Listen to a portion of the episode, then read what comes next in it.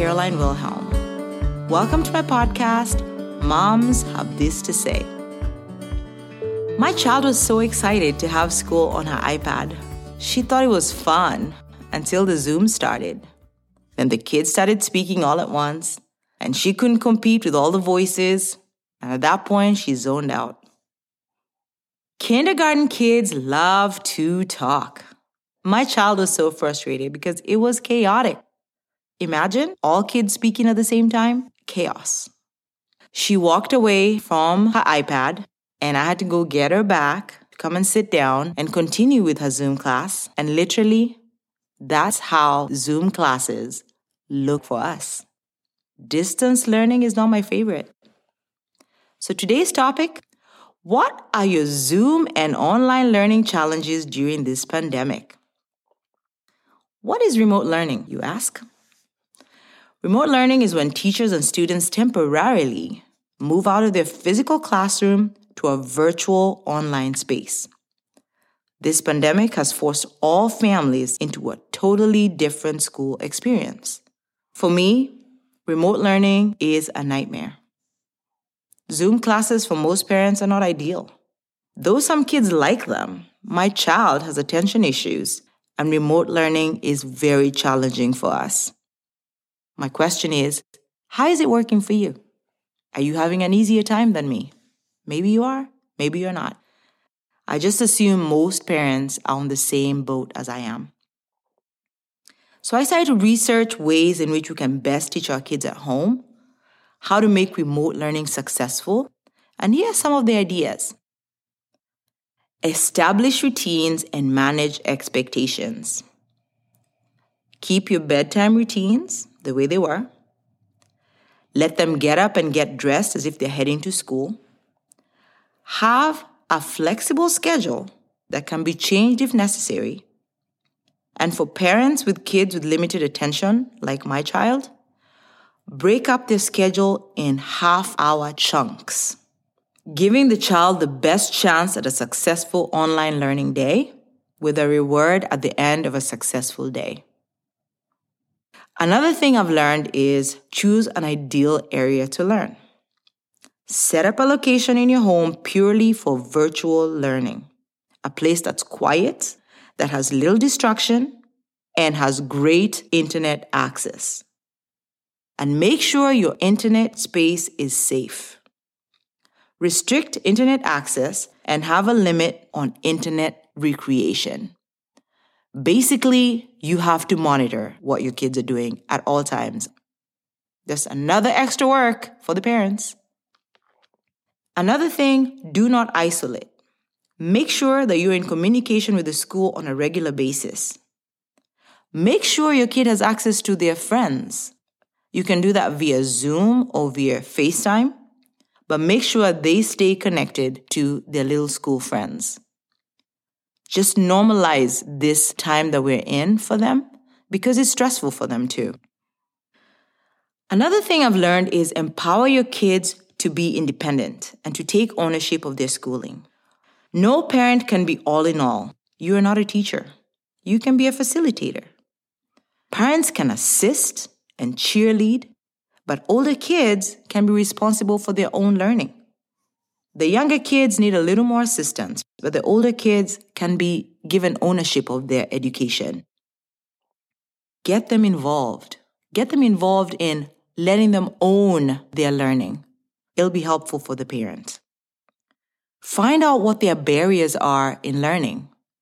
Are they losing attention? Why are they losing attention? Is the space not ideal? What is the barrier for learning for your child? Are they a little stressed because this just looks different? What is it that is causing them not to enjoy learning at home?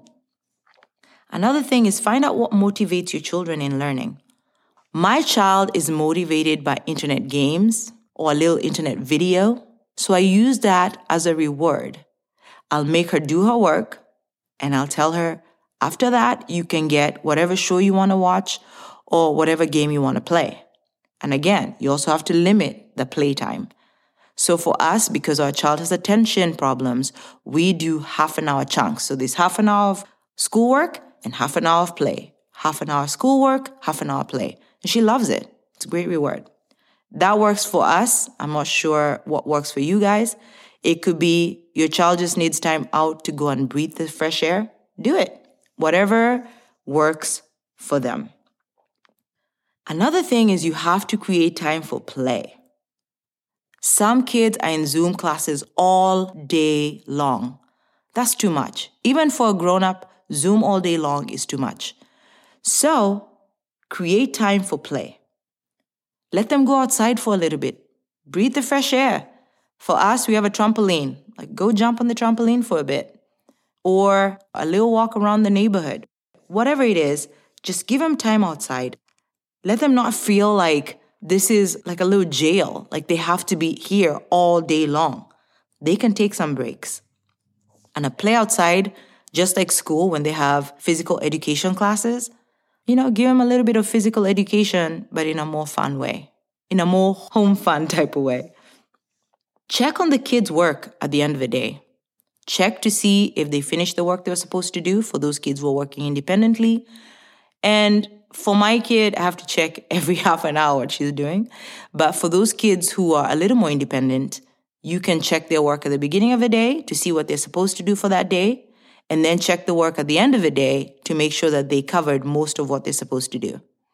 And don't be too hard on them if they didn't finish everything. Remember, homeschooling for most kids is not ideal. They're just trying to survive. So help them out.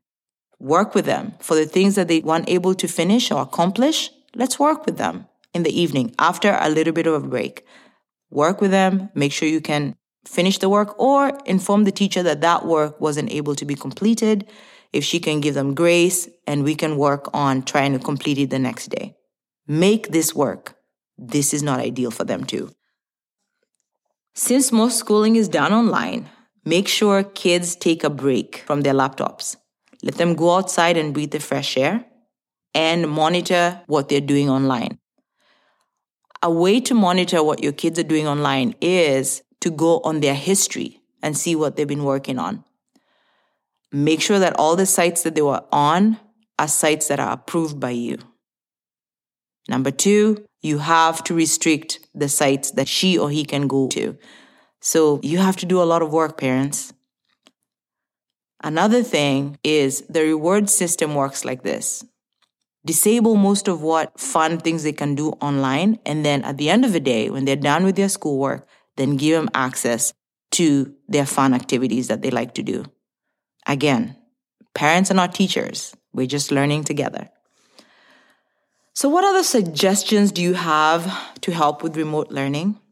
If you have any other ideas that I could share with other parents, please reach out to us at info at momshavethistosay.com or reach us on our Instagram account at momshavethistosay. Let us know what your ideas are there's always a way a mom can get help. And that is by all of us talking and sharing ideas. Your idea might be the best idea out there. Let's do motherhood together. We got this. I hope you'll come back and listen to what we have for next week. It's going to be awesome.